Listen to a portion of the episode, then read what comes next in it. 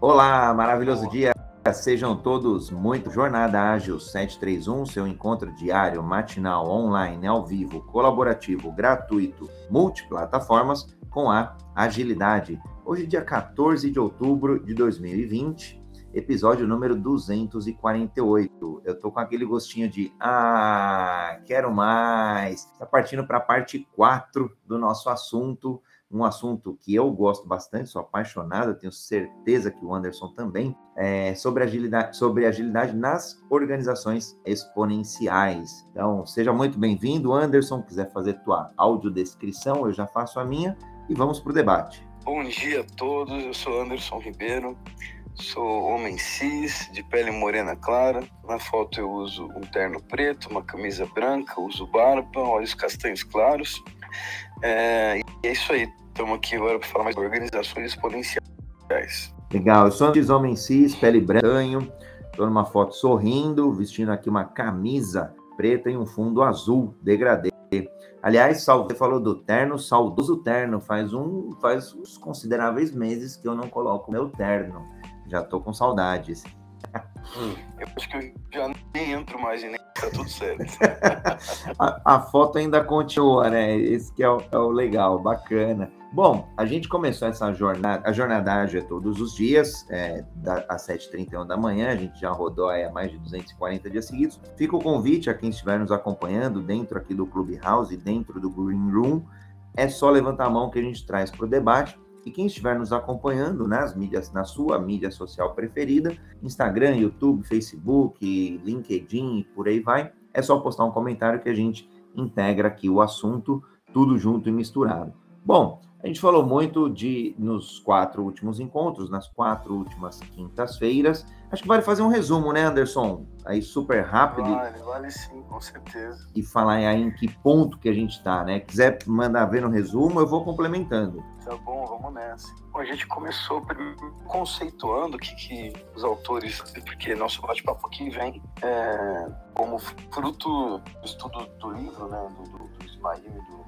pessoal que escreveu lá na Singularity o livro de Organizações Exponenciais. É, e essa literatura, a gente explora o que é o conceito de ação exponencial, identificados na maior parte dessas organizações, se não em todas elas, mas óbvio que algumas com algumas dessas características bem desenvolvidas, outras com algumas outras características também bem desenvolvidas, mas nem todas com as mesmas, necessariamente no mesmo grau de, é, de, de, de desenvolvimento. Né? Então, a gente fala primeiro de propósito massivo transformador, ou transformador massivo. Às vezes eu invento as duas, mas está tudo bem. É, e aí, depois disso, a gente fala do framework, que é o framework que ele identificou, essas características que eu citava, é, nessas organizações. Esse framework, ele faz uma, faz uma é, é com o nosso lado direito o lado esquerdo um mais focado ali na criatividade, na inovação, outro lado do cérebro mais focado na resolução de problemas lógicos, né, cognitivos e tal. E aí é, você tem voltado para o que ele chama de ambiente externo, que é o scale, né, que é um, é um acrônimo. Então cada letrinha ali significa uma coisa. O S é de staff sob demanda, o C de comunidade multidão, o A de algoritmos, é, o segundo A em inglês é leverage, que em português fica alavancados. E por último, engajamento. Isso foi o tema da nossa última discussão. Falamos desse lado é, aí do cérebro que tem a ver com a criatividade, que é o lado direito, né? O lado esquerdo, então, do cérebro, ele cria um, uma outra parte desse framework que é o ideas, né, em inglês. Então a gente tem ali mais algumas que a gente vai discutir hoje, tendo o I experimentação, o A de autonomia, o S de redes sociais, redes sociais. Então essa é a ideia que a gente vai estar explorando hoje um pouquinho melhor. Muito bom, Anderson. E, e o que talvez se eu tivesse que dar vai um, um centavo aí de Bitcoin lá na época da criação do livro seria que ideias, por exemplo, né, de ideias, para mim tá, me remete muito ao lado direito do cérebro, né, ao lado da criatividade. É, é a única, não é falha, mas se tivesse que fazer alguma crítica ali mais constante, eu acho que eu faria essa. Eu falei assim, não sei se ideas. É claro que precisa encaixar os itens, não é, não é um quebra-cabeça fácil, mas para mim ideias está muito mais do lado direito. né, do cérebro aí da, no, num contexto da criatividade e num contexto de, de crescimento, de incerteza e o lado e o lado de escala para mim é muito mais é, de um lado mais matemático, um lado mais exatas, né? Então acho que seria a única troca que eu faria. Eu, eu para mim também, quando eu vi, eu achei. Me, criou um. Digamos, bugou meu cérebro um pouco. me, o meu filho fala, né? Meu filho tem nove anos e gosta muito de videogame. Tudo que dá errado, ele fala, pai, tá bugado. Então deu uma bugada no meu cérebro aí quando eu vi também, porque eu imaginava, antes de entender o conteúdo, que o ID seria realmente o lado mais ligado a essa criatividade, inovação. Faz todo sentido. Legal. Bom, e, e, acho que é muito do que você falou, né? As organizações. Assim, uma startup pode ser uma exponential organization? Até pode. É, a maioria não é, porque não consegue encontrar todos os elementos. Ah, mas para ser uma exponential organization, preciso ter os 11 elementos, né? Os 5 do Scale, os 5 do Ideas e o, e o PMT? Também não. É difícil, né? Acho que pouco, é, pelo, assim, na literatura que eu encontro, acho que o GitHub, que foi comprado lá pela Microsoft, é um dos cases que eles citam, é, o deles, por exemplo, quatro a cinco deles, já dá para construir um negócio é, considerável, né? É, bom, vamos começar então pelo primeiro aqui, vamos começar pelo Ideas, aí falando das, das interfaces, né? Por que, que é oportuno, por que, que é importante hoje, né?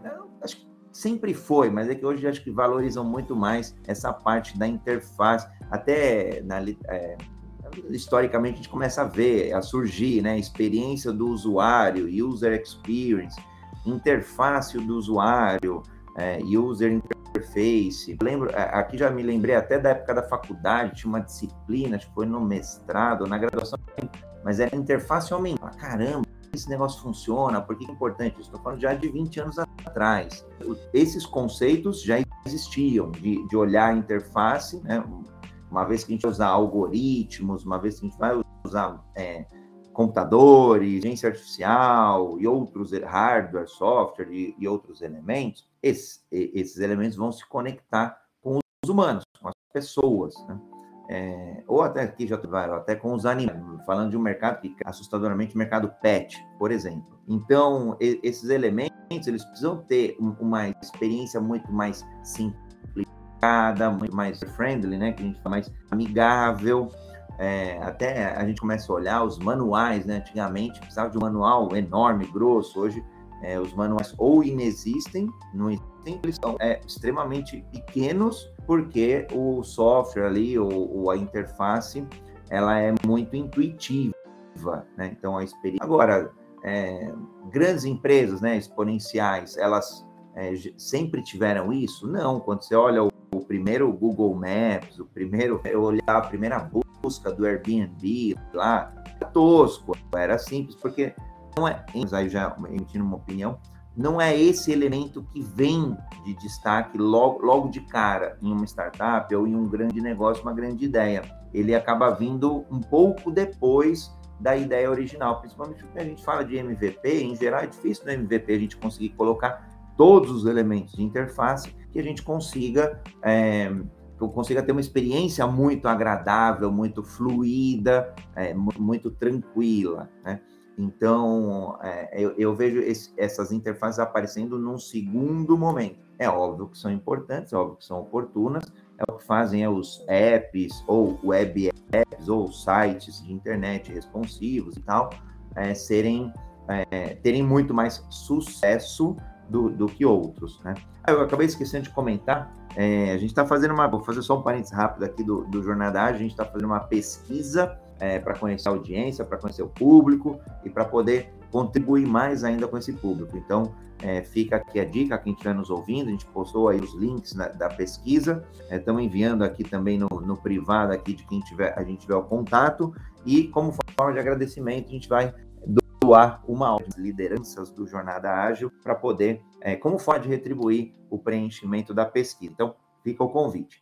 Voltando agora, Anderson, já senão eu ia esquecer a pesquisa. Interface é isso? O que, que você acha? Faz sentido? Quiser complementar? Vamos junto aí no debate. Não, acho que é isso aí. Você usou já a palavra e contextualizou indicações até é, mais abrangentes, voltando um pouco para o que o livro propõe de interface como uma característica habilitadora para se tornar uma empresa exponencial, é, o conceito usado aqui por eles é de que a interface nada mais é do que uma habilidade de conseguir conectar essas, isso que eles chamam de externalidades, né, framework, a parte do framework que é o scale.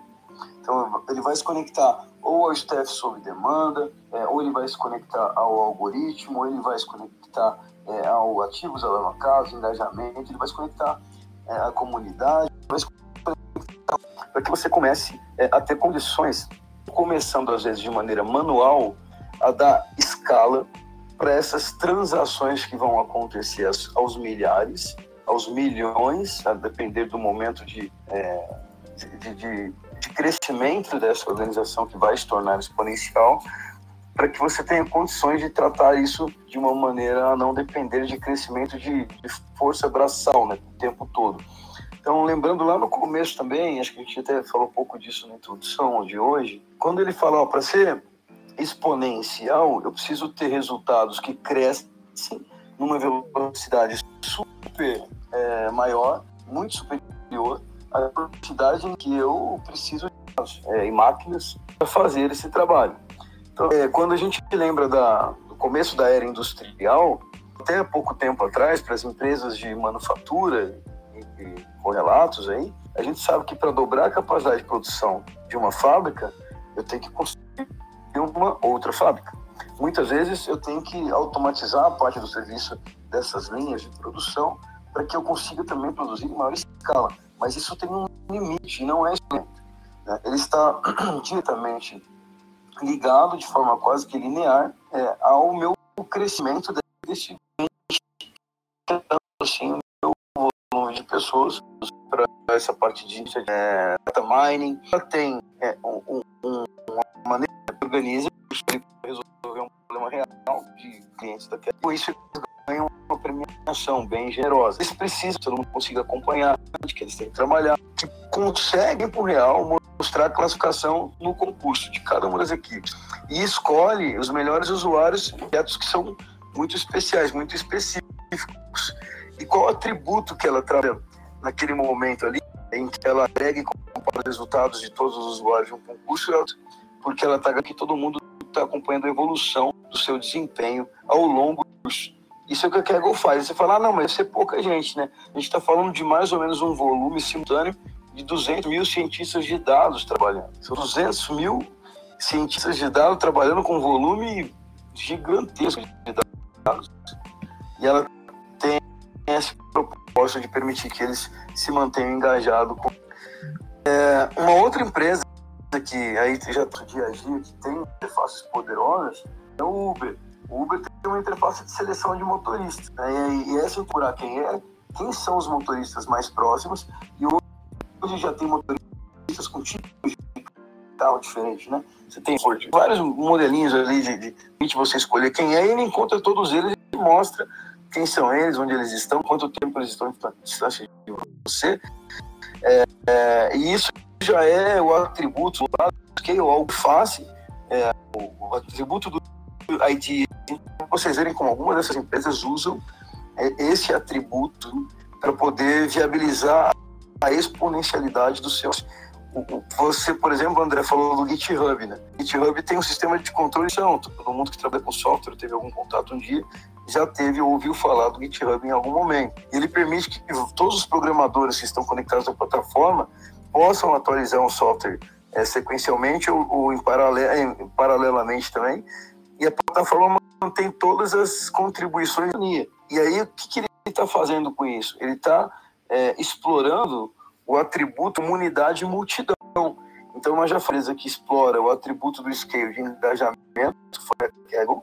A gente falou de uma outra empresa que de algoritmo, que havia citado, é comunidade e multidão, é, todas empresas diferentes. Né? Então, percebam que aqui começa então o aspecto tecnológico, é conforto é, de uma empresa que quer se tornar exponencial. E, e prover né, melhor, melhor, de prover mais escala, né? Validação com isso de forma muito automática ou o máximo, automação possível. Né? Outro dia eu fui buscar algum aplicativo, não, lembro agora de cabeça como mandar. Tinha que me identificar mesmo, né? Falei assim, eu, André, eu provar, eu, André, eu sou o André, são de coisas. E, e, essa experiência muito prática, porque a câmera hoje está é, na mão dos usuários, e aí tem até, um, lembrei agora de um outro sistema que estava é, a foto atual lá estamos lá, para que o algoritmo ali tenha uma inteligência artificial que, que seja o máximo assertivo possível, e o que for exceção deve ir lá para algum operador, para algo mais manual.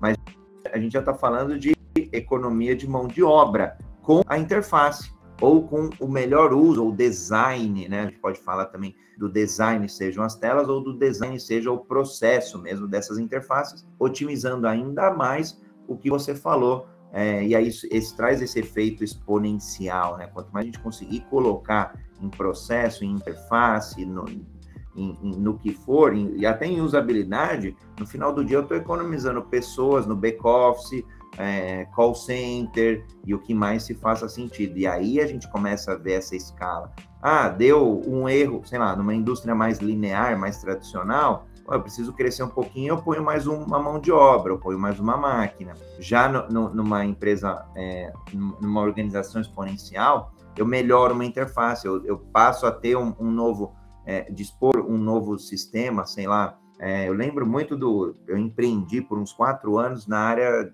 no, no comércio. A gente tinha um restaurante japonês, um momento a gente usou lá o iFood. Lembro até hoje, acho que a gente foi um dos primeiros a aderir no iFood. A pessoa ia até o restaurante, preenchia um formulário, papel carbono e por aí vai. Depois, qualquer mudança do cardápio, eu tinha que mandar um e-mail, era só no dia seguinte, porque tinha um back-office. A partir do momento que o iFood disponibilizou o cardápio online, acabou. É, toda aquela área que eles não mandaram embora, ninguém mais é, utilizaram aquela mão de atividade para um outro fim, para todos aqueles atendentes, analistas que recebiam e-mails e, e, faziam os ajustes que os clientes, os restaurantes, os fornecedores pediam, isso já era automatizado. Então, aí acho que fica, acho que a gente cobre essa parte de interfaces, enquanto usabilidade, enquanto escala também. Se já quiser, a gente pode passar para painéis aí, estou tentando mais ou menos dosar o tempo aí para a gente cobrir todos os itens aí. É, vamos para o segundo aí, que acho que é o, os painéis, ou os dashboards, ou painel de controle. Boa, exatamente isso, André. E falando agora dessa, dessa, segunda letrinha, né, do, do IDEAS aí, que é o D de dashboards ou painéis em português, o que ele propõe é que a gestão à vista é, ela seja sempre uma coisa presente, para que todo mundo possa participar da construção desse resultado, é, desse momento em que a companhia ali está mirando ali um, um target, mirando um alvo para alcançar em termos de crescimento e construindo essa realidade. Então, isso tem que ser adaptável, tem que ser uma informação atualizada em tempo real, tem que ter só as métricas essenciais, porque métricas demais é, confunde as pessoas. A gente é, sai, às vezes, de uma situação onde tem pouquíssima métrica ou métrica nenhuma, ou que são atualizadas de maneira muito arcaica, e aí, de repente, a gente se encanta com o assunto métricas, esse é um problema e um risco muito grande, é, das empresas que se apaixonam pelo assunto e começa a pôr métrica em tudo. E aí começa a medir coisas que não são relevantes para o crescimento da empresa, é, para o entendimento do, ali do contexto da empresa. E aí você mede qualquer coisa, todo mundo fica olhando aquilo e tentando se preocupar com aquele monte de métrica que não sabe mais o que priorizar, não sabe mais o que buscar e acaba gerando mais confusão do, que engajamento e esclarecimento. Então é importante que as métricas sejam usadas com sabedoria, né? é, só as métricas que são relevantes. Isso é, é, algo que eles colocam em destaque. E disponível a todos os colaboradores da empresa. O dashboard não deveria ser uma coisa que fica ali, ó, presa na diretoria, na gerência. Todo mundo tem que ter e poder dar sua contribuição para que aquele número permaneça bom se já estiver bom, ou melhore se não estiver legal. Quer contribuir alguma coisa aí, André? Manda aí, pô. Opa, não. Tô, tô, monopolizando aqui. Não, que isso. Vamos junto, vamos junto. E quem quiser contribuir aqui também é só levantar a mão e a gente aproveita aí, aí os especialistas. É, acho que você trouxe um ponto legal da, da sabedoria, né? Usar com sabedoria. É, é discussão, mas quanto mais informação onde a, onde a data, melhor.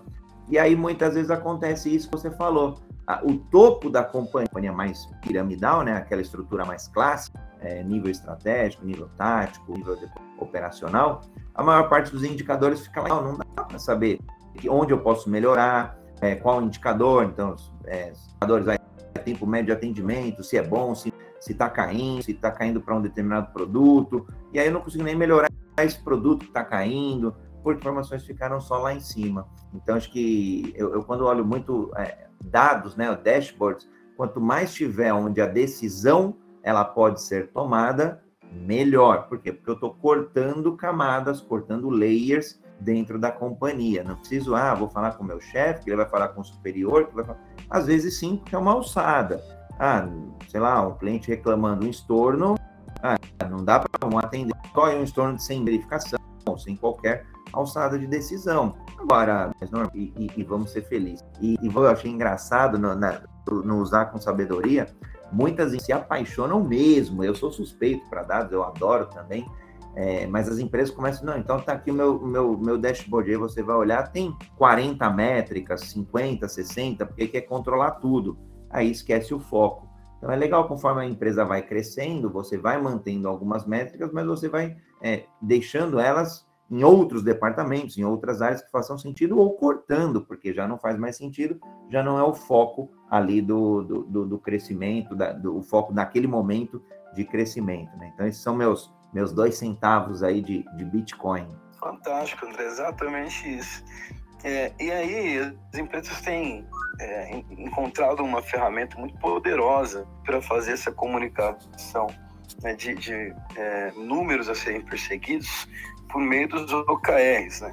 Então, quando a gente entende a mecânica de funcionamento dos OKRs, entende que há de é, existir em, em, alguns autores aí que, que, são influenciadores do tema OKR, ali uma, uma sugestão de que os OKRs eles tenham é, é, inspiração, óbvio, que no, no, numa empresa mais piramidal, naquilo que, que, é a estratégia da empresa, então eu tenho lá meus OKRs estratégicos, e eu posso ou não, nos, nos outros, nas outras áreas da empresa, me inspirar a entender como é que eu contribuo para o objetivo estratégico, para ter um alinhamento entre a empresa inteira, mas eles não, não, trabalham com desdobramento de meta. Então, algumas empresas até fazem assim, o que está errado. Então, elas acabam distorcendo um pouco o objetivo da ferramenta. Quando elas fazem desdobramento de meta, a semelhança do que era feito com o Balance Scorecard, que também é uma baita ferramenta, mas elas são diferentes. Então, nesse sentido, os OKR, eles, apesar de poderem ter inspiração nos estratégicos, eles deveriam refletir objetivos é, que aquele grupo de pessoas precisam buscar, atingir. E aí, por meio desses objetivos, que é onde eu quero chegar, eu vou estabelecer é, quais são os sinalizadores para saber se eu estou no caminho certo. Então eu vou ter os key results, os resultados-chave. Se eu estiver perto, perseguindo ali em 60%, 70% pelo menos do número é, que eu estou colocando como resultado-chave, que deve ser aspiracional e desafiador, né, na maior parte dos casos, significa que eu estou na direção certa. Caso contrário, eu preciso rever isso durante os meus check-ins e os períodos de ajuste dos OKRs. Então o OKR, quando ele se pluga né, numa cultura de, de, de é, ciência de dados, numa cultura de uma empresa que está usando dados a seu favor para tomar as melhores decisões, ele acaba ajudando um pouco nisso, porque cada um meio que vai ter uma forma de olhar para aquilo que importa para a sua realidade, para o seu contexto dentro da empresa. E aí eu não vou olhar todas as métricas de todo mundo, eu vou olhar aquilo que faz sentido para o meu departamento, alinhado à estratégia da empresa e por isso vai contribuir com a empresa como um todo, como um organismo, né? É, é, essa é a ideia quando a gente fala em tentar plugar o OKR aqui. Eu, eu, bom, você já falou tudo. Eu passei por Balance Scorecard, é uma ferramenta fantástica, incrível. Eu passei por OKR também, acho que é incrível. E, e, principalmente porque a metodologia permite, aliás, permite ir até o nível lá mais baixo, mais individual é, como OKR. Né? Então tem lá o, o, estratégico, tem lá o departamental ou por área, depois tem o, o individual. É, para mim, acho que dá, dá para encaixar, né? A gente às vezes até recebe algumas demandas aqui de, de facilitação de OKR, então depende muito da maturidade da companhia, mas é, é quando a gente fala de foco, vamos colocar foco, e aí começar a trabalhar a parte de indicadores, dashboards, construir um cockpit ali, onde a gente vai vendo as métricas, os key results, o quanto está avançando ou não, é, conecta super bem. E o que é legal, né, quando a gente começa a falar desses conceitos, que aliás você trouxe é, de forma muito oportuna. Ah, OKR, a gente já está falando de, uma outro, de um outro frame ágil, sim, de definição de objetivos, de metas, que pode ser usado e que, em geral, é usado pelas organizações exponenciais. Ah, e aí então as organizações exponenciais vão usar outras metodologias, outros frameworks, como um Kanban, por exemplo, pode utilizar, como um Scrum, pode utilizar. Em algum momento vão escalar, pode ser um Safe? Pode, não, não tem, é, não há nenhuma obrigatoriedade do uso de tais metodologias ágeis, cada uma vai encontrar ali o seu caminho. Vou fazer o reset de sala, estamos aqui já há 30 minutos no Jornada Ágil 731, dia, hoje, 14 de outubro, episódio 248, a gente está concluindo o, o, capítulo sobre organizações exponenciais. Fizemos quatro encontros, hoje é o quarto encontro, fizemos quatro encontros incríveis com o Anderson Ribeiro, comigo e com quem é, levantou a mão aqui e veio para o debate. É, quem estiver aqui nos acompanhando no Clubhouse pode seguir o Anderson, está é, tá aqui como Anderson Ribeiro, também no Instagram, também no LinkedIn. Eu, André Santos, estou por aqui também, também no Instagram e LinkedIn.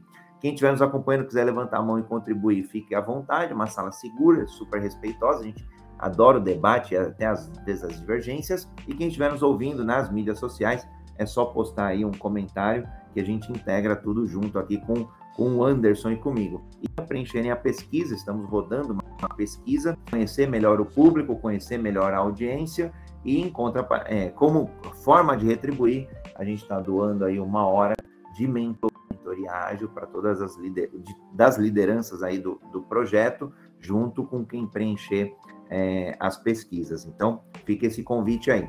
Bora partir para mais um, Anderson? Vamos, vamos desse. Tem mais três aqui, meia horinha eu, eu acho que dá. É... Dá, sim. Bora, bora. Vamos experimentar então, né? É, vamos. Vamos experimentar. Agora vamos fazer experimentação. Mas antes eu só queria dar um exemplo dashboard aplicado ao negócio é, que deu muito certo, que é o exemplo. Então, o Walmart lá nos Estados Unidos tem é, esse livro é de 2014, né? então isso já tinha acontecido há algum tempo. Essa data, inclusive, um pouco antes até ainda não tinham essa cultura, nem a tecnologia, nem o aparelhamento, a capacitação das pessoas para conseguir fazer a real do, dos resultados das lojas, saber o que estava vendendo mais, o que, não estava vendendo tanto, onde é que estava faltando estoque de alguma coisa que estava vendendo bem. Tinha dificuldade de um negócio tão grande, tão complexo como uma rede de varejo. É, e aí eles decidiram lançar um, um sistema que os ajudaria a fazer esse tipo de monitoramento e controle em tempo real. E isso exigiu deles, inclusive, é, o desprendimento, a coragem e a ação de lançar um satélite geoestacionário para não de comunicações de nenhum outro meio que não fosse próprio, é, para poder centralizar as comunicações entre as suas lojas.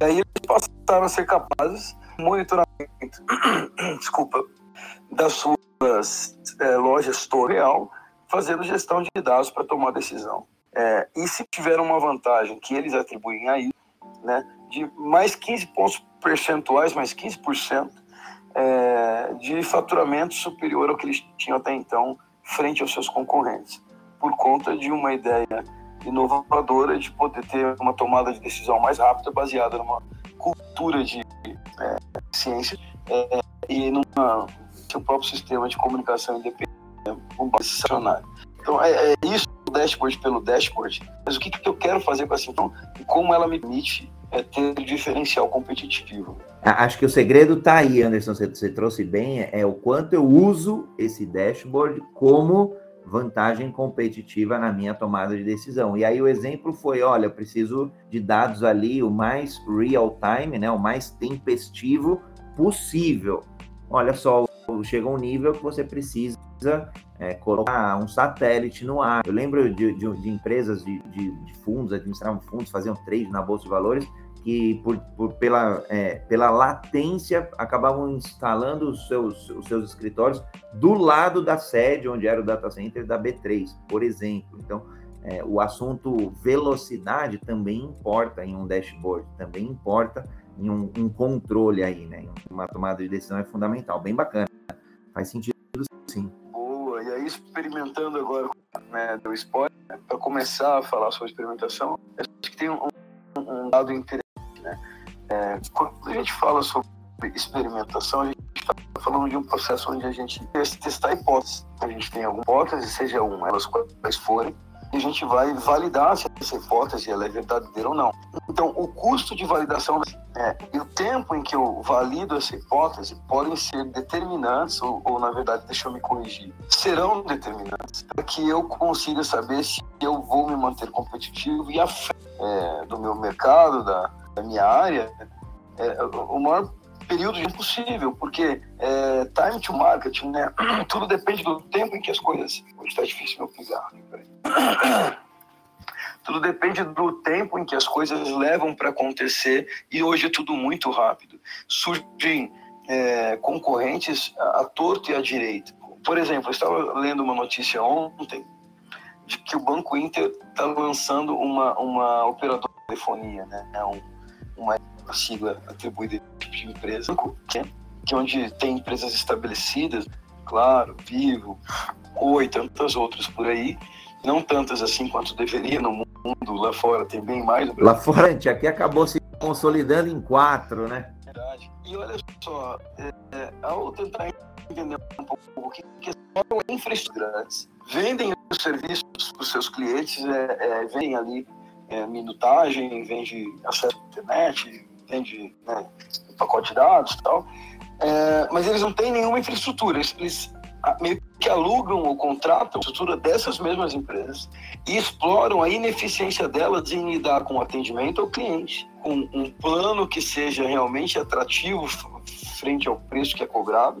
Então, assim, eles estão usando a infraestrutura das empresas que já estão estabelecidas para vender um negócio que essas empresas, é, em alguns aspectos, não estão conseguindo ser felizes e bem-sucedidas em vender. É uma coisa que eu achei, uau, nunca pensei nessa possibilidade.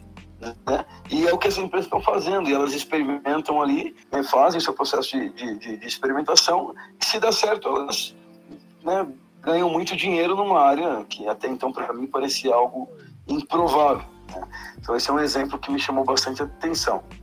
O que faz sentido, o, o que faz sentido porque é, é, notório quanto que no Brasil, pelo menos, as maiores reclamações vêm da indústria de telefonia. Então, de repente, não é nem deixou de ser a parte infraestrutura ou tecnológica e passou a ser atendimento, uma cobrança correta, esse tipo de coisa que os clientes estariam dispostos a pagar mais, portanto, para ter um serviço melhor, não só a parte, principalmente serviço do atendimento, da cobrança é, e aí talvez eles plugam a mais, potes.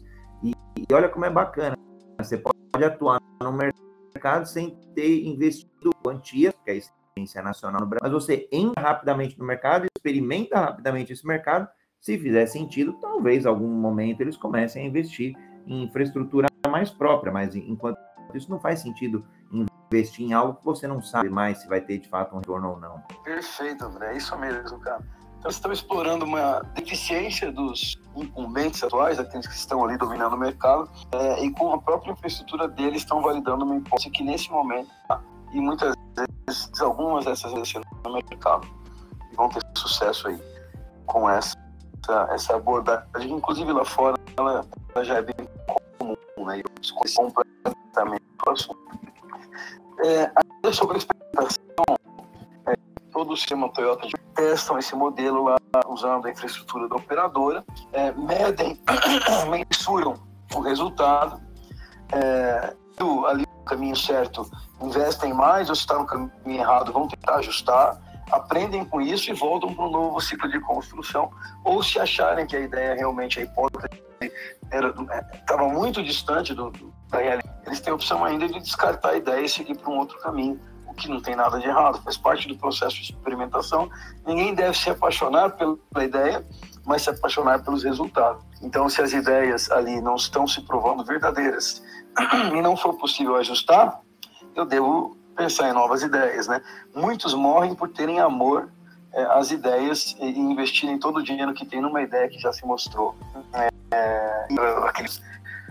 O que são?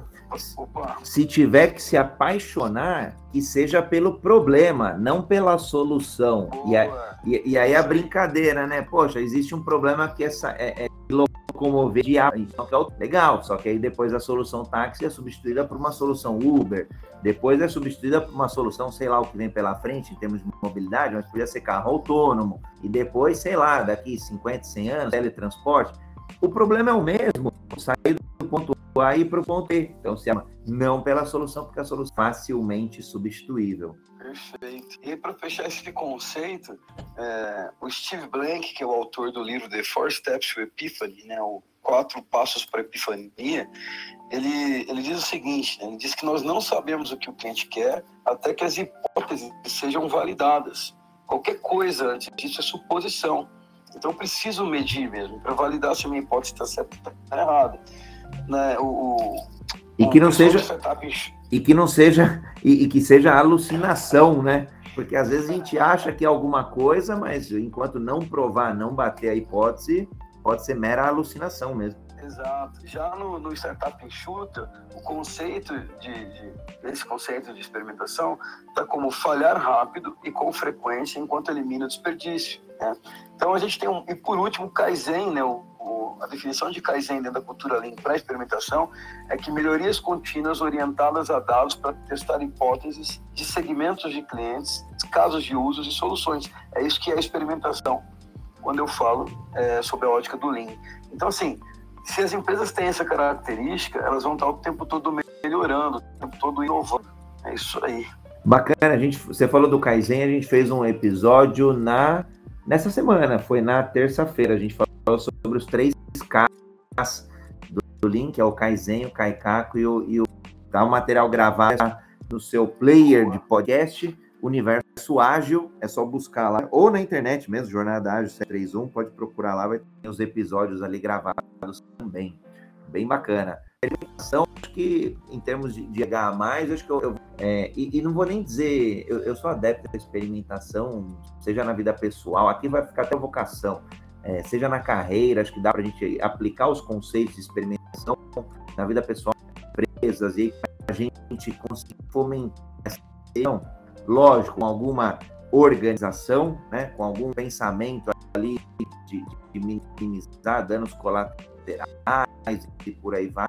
Ele lembra de um episódio com a ANDO, um ERP em uma grande empresa é, de, de logística, uma grande, uma grande indústria, e aí ele eles inovaram no RP, pararam de emitir nota fiscal, acho que não sei, uma rodovia, rodovia dos Bandeirantes. Parou por oito horas. Aí o CEO, é, não, aí o governador do estado de São Paulo ligou para o CEO da empresa acontecendo. Fundo de verdade, na experimentação, ele ali um pouco da zona de perda, né? Ah, vamos investir quanto? Milhão de experimentar e inovar, né? Então, esses são os meus dois centavos aí de Bitcoin.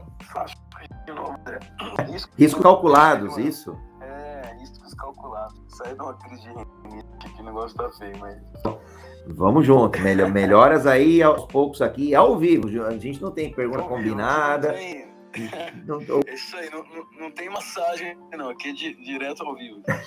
É, autonomia, cara, agora é o próximo item aqui do IDEAS. E a inscrição dada para autonomia nesse contexto são equipes auto-organizadas, multidisciplinares, que operam uma autoridade descentralizada. Olha que bacana. Então, assim, quando a gente olha para o movimento ágil, frameworks o que, que, é isso, né? São equipes que se organizam em torno do trabalho é, e elas contêm todas as competências necessárias para completar a sua missão é, nos, em, dentre os membros da equipe. Não quer dizer que uma pessoa só tem todas as suas competências, mas eles todos juntos detêm todas as suas é, habilidades necessárias para complementar o que eles precisam fazer ali é, de, de missão, né? Então não precisaria de então, quanto maior essa organização, é maior a chance desse travamento por que isso é importante? Né? A McKinsey, em 2014, fez é, essa pesquisa aqui também do livro, né, parte dos dados que eles exploram no livro, já indicavam que 89% do churn contratam um serviço concorrente de outra empresa por má experiência, porque tiveram uma experiência traumática, eles não gostaram e eles mudam para uma outra empresa, né? Inclusive, já em vários serviços, não me apego, então, se não me tratar bem, eu vou embora momento. É, e, e todas que mudaram, 86% das 89 que disseram que mudaram por mais experiência, é, afirmaram que estariam dispostos mais, um pouco mais, por uma melhor experiência. Então o negócio não era dinheiro. Se cobrasse um pouquinho mais, mas desse gente, não tinha saído. Então, às vezes, a gente está atacando o problema errado, como você disse, né? se apaixone pelo problema. E aí as empresas estão deixando de observar por que, que os clientes nos escolhem. A questão do propósito, que a gente também tratou nos episódios de Fit for Purpose. Aí fica a dica para quem não assistiu esses episódios também, que foram bem, bem legais. Verdade, bem lembrado. For, é. Foram dois, três episódios, agora não lembrei também. A trilogia do Fit for Purpose ficou bem. E aí, como exemplo, empresa que ele se tem, atingiu esse status, foi comprada pela Amazon, ele já tinha 4 mil colaboradores, uma empresa focada em calçados e roupas, e ela chega a ter é, convicção de só quer ter gente ali que realmente está afim de viver, ela não tem nenhum problema se alguém eventualmente for contratado, e, e, e tipo, perceber que não está ali na mesma vibe que eles, eles pagam para a pessoa né, se ela quiser ir embora, ela, você não quer mais, está aqui um prêmio para você por ter tomado a decisão de entender que não é né, o que te agrada, não é o que te faz feliz, vai para lá. Então, nessa mesma empresa que eles pagam para quem está desconfortável ali trabalhar nas apps para ir embora, é, eles têm um, uma estrutura de cargos e funções é, que é totalmente fluida. Ah, eu vou ser analista de dados para tomar decisão por conta própria. Né, quando você vai para a decisão. Piado ali.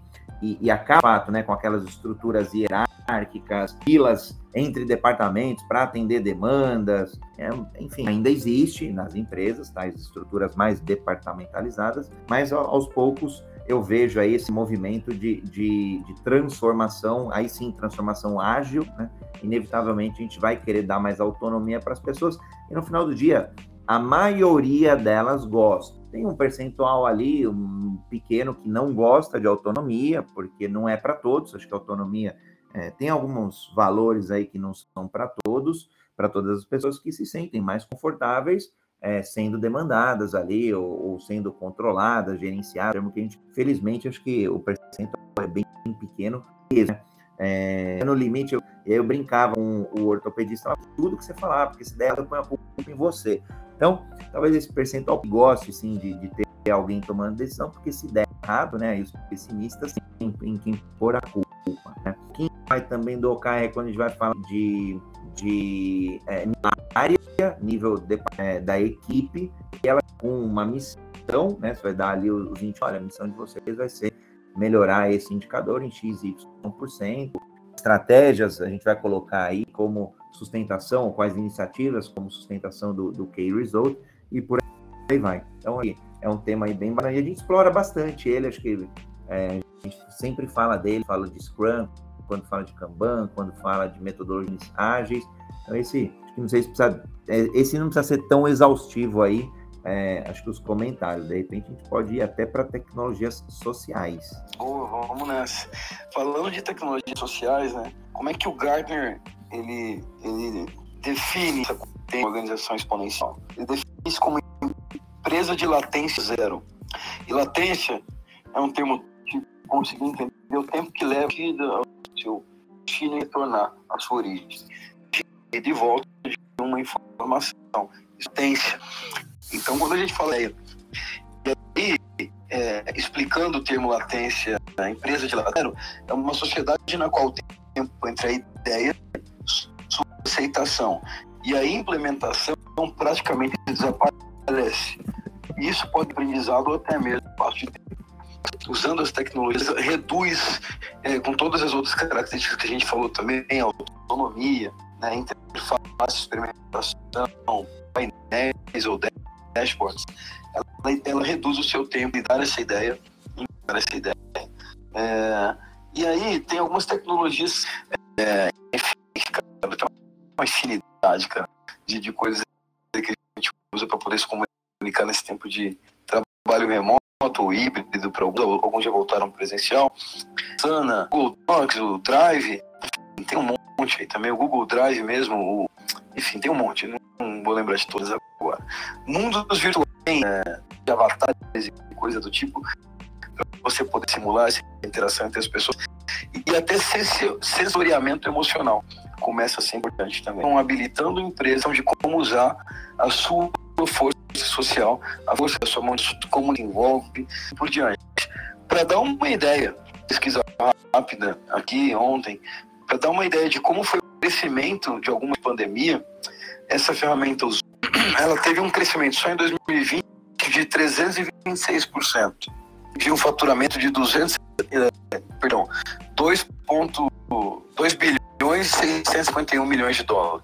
No ano, acho que é bastante exponencial, né? Dá pra dizer que a gente está falando de uma organização exponencial e ela não foi a única. De colaboração, Miro, Mural, é, é, é, o próprio Gira. Trello, né?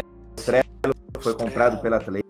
É, sombra de dúvidas, uma competência mais que necessária para uma empresa que pretende ser, que pretende ir de um grande número de pessoas ao mesmo tempo. Então, sem de dúvidas, não dá se não tiver uma competência social. A competência social, você integra colaboradores de dentro da própria colaborando tá, em tempo real, clientes, aliás, brincando até mais é, melhor, né? eles vão ver, vão na verdade, um aí um universo realizado, que vai ser incrível. Bom, vou fazer o, o, o convite a, a pesquisa que a gente está fazendo do Jornada Ágil 31 para que a gente desenhe em grande crua, na verdade, 31 com o combinado palavra. A palavra é só também pela presença, sempre bom estar aqui, se quiserem subir com a gente, façam as perguntas, coloquem. É, e desejar para vocês todos um ótimo dia. Valeu, Anderson. Valeu, abraço. Abraços. Tchau.